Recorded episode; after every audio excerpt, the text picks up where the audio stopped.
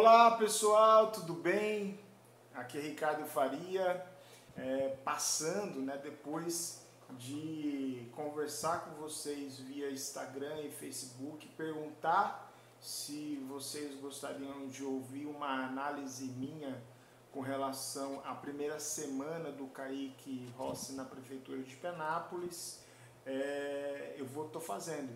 E como que vocês estão vendo o Kaique Rossi na Prefeitura de Penápolis? Vocês estão sentindo é, uma mudança na Prefeitura de Penápolis? É, essa é uma primeira pergunta que a gente tem que fazer. Você acha mesmo que houve uma mudança é, no município de Penápolis?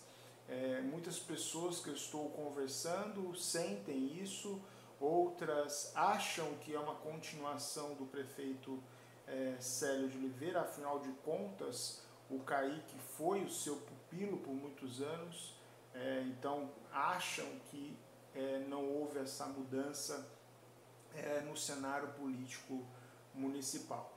Já entrando na minha análise, eu gostaria é, de chamar a atenção para a questão da mensagem, para a questão do tom que o prefeito Kaique Rossi deseja para o seu governo. É, a gente tem que lembrar que o Kaique foi eleito é, por apenas 35% é, de toda a população de Penápolis. Não foi a maioria que elegeu o Kaique, né, mas se a gente for calcular todas as outras pessoas que votaram em outros candidatos, é, tem uma maioria esmagadora que não desejavam ter o Kaique na prefeitura de Penápolis. É lógico que a votação pulverizada ocasionou a vitória do Kaique é, na eleição do dia 15 de novembro. É, mas eu queria chamar a atenção para o discurso do Kaique durante as eleições, muito porque todo mundo sabe que eu também é, estava no mesmo grupo, sendo candidato a vereador, então eu sei com causa o discurso do Kaique. O discurso era um, um discurso de esperança, de que haveria uma mudança no município de Penápolis é, e que essa mudança viria na mão do Kaique Rossi e da sua vice. Pois bem, a mensagem, o tom que o Kaique Rossi apresentou é, nessa semana foi um tom completamente diferente da eleição, um tom é, mais é, parecido, parecido com o do presidente é, do Brasil, Jair Bolsonaro, né, no qual ele disse essa semana que o Brasil estava quebrado.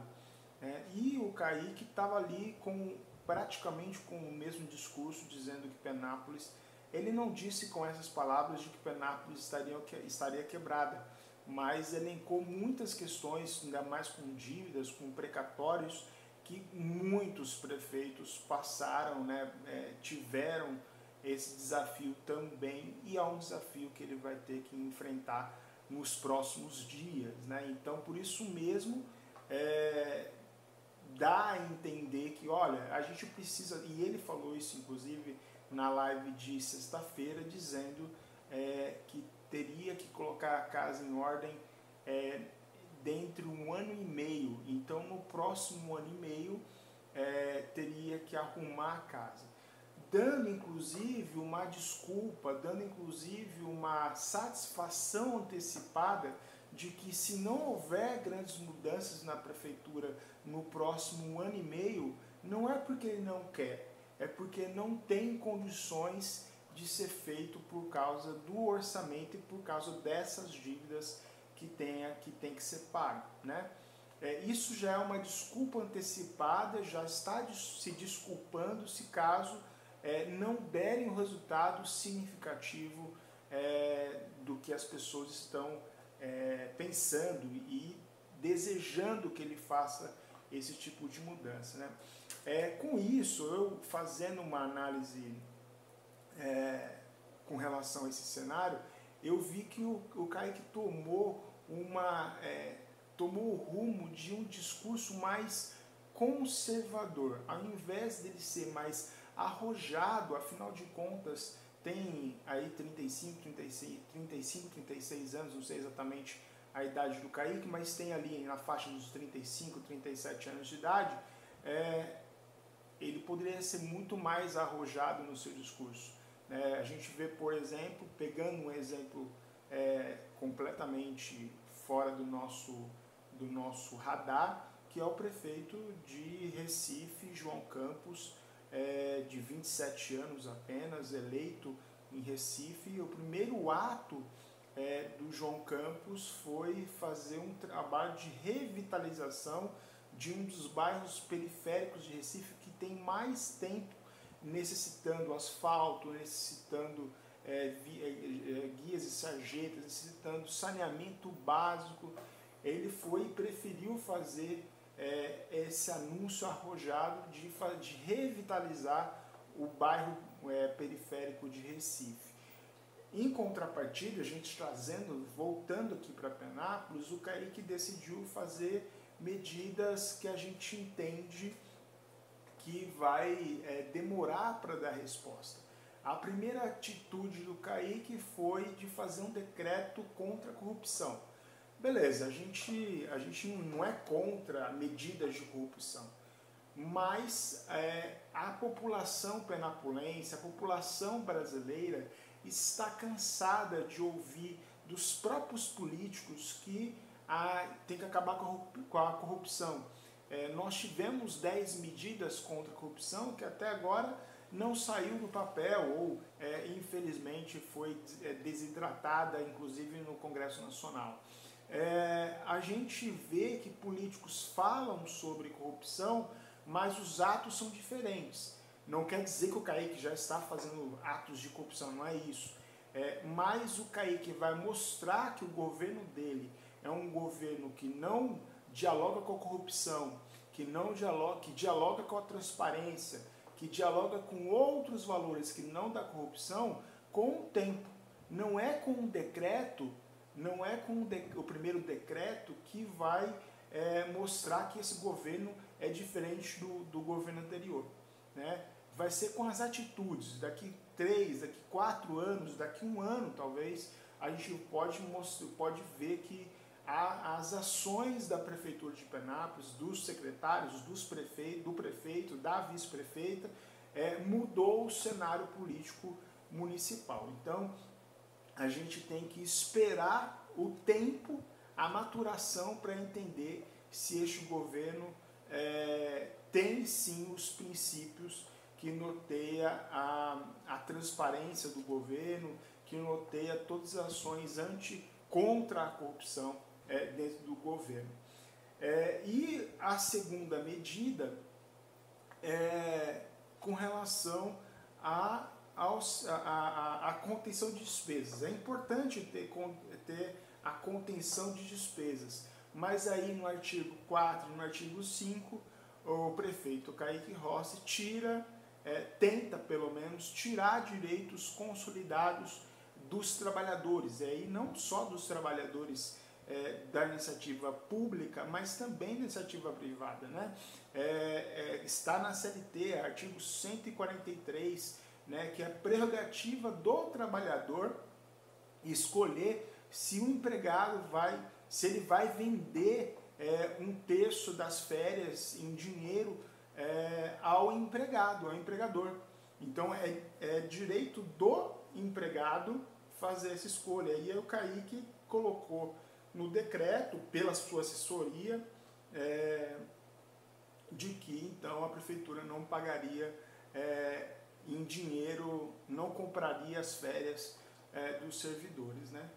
E aí já é uma derrota, porque já bate de encontro com é, o Sindicato de Servidores, que brilhantemente já foi, discutiu, é, teve um aval aí, uma, uma, uma, um acerto de boca com o secretário é, de, de trânsito e chefe de gabinete, é, Coronel Daniel Rodrigueiro, e agora, mas é, o DAEP acabou não aceitando é, a férias de alguns servidores, eles tiveram que trazer documentação. Mas aí o Kaique prefere pedir paciência aos servidores. Né? E a gente é, vê que é, paciência os servidores têm demais, porque nos últimos oito anos os servidores perderam 20% de é, aumento aí no seu salário, né, de reajustes salariais é, da gestão Célio e Feltrin. Mas o Kaique resolveu pedir paciência, mais paciência e mais paciência aos servidores públicos municipais. É, o Kaique então desejou fazer esse discurso, discurso é, mais conservador, ao invés de ser arrojado, como eu disse. Né? Ele poderia muito bem, por exemplo, é, citar ou né, já decretar ah, o projeto que norteou a campanha do Kaique, que era o Triângulo da Saúde. Né? Fazer o Triângulo da Saúde acontecer com a macro, é, com a macro do Dourado, com a, com a UBS da, da cidade de Jardim e também o, o pronto-socorro municipal. Esses, esses três, é, essas três unidades de saúde abririam então até às 22 horas. Bom, Ricardo, mas como que ele vai anunciar isso no primeiro dia se ele não sabe, é, se ele não sabe como está a prefeitura? Tá, é, a Secretaria de Saúde é a principal secretaria de orçamento.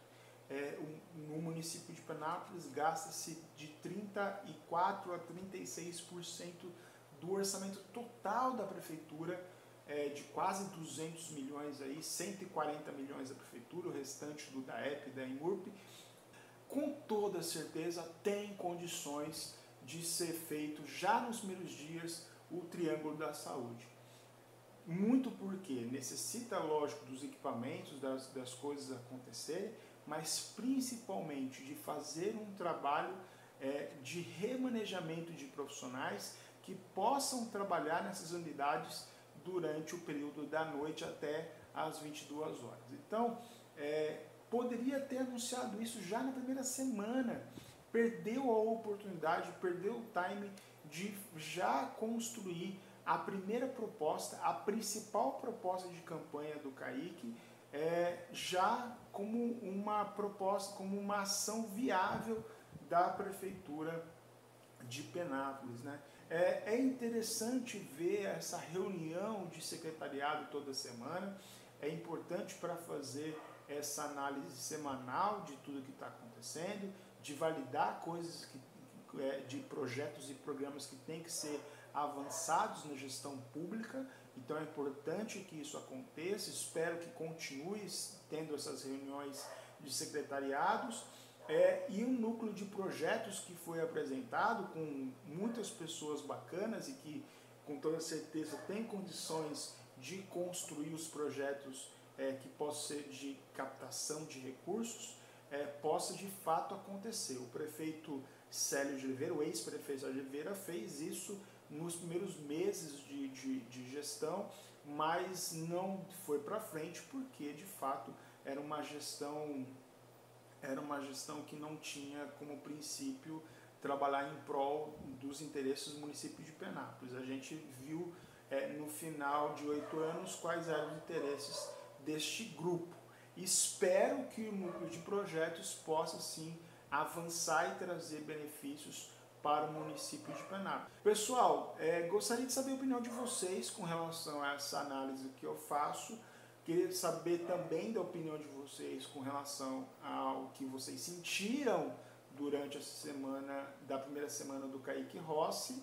E a gente vai dialogando aí e descobrindo o que, que vocês acham com relação à gestão do prefeito é, Kaique Rossi. Tá certo? Até mais, gente. Tchau, tchau.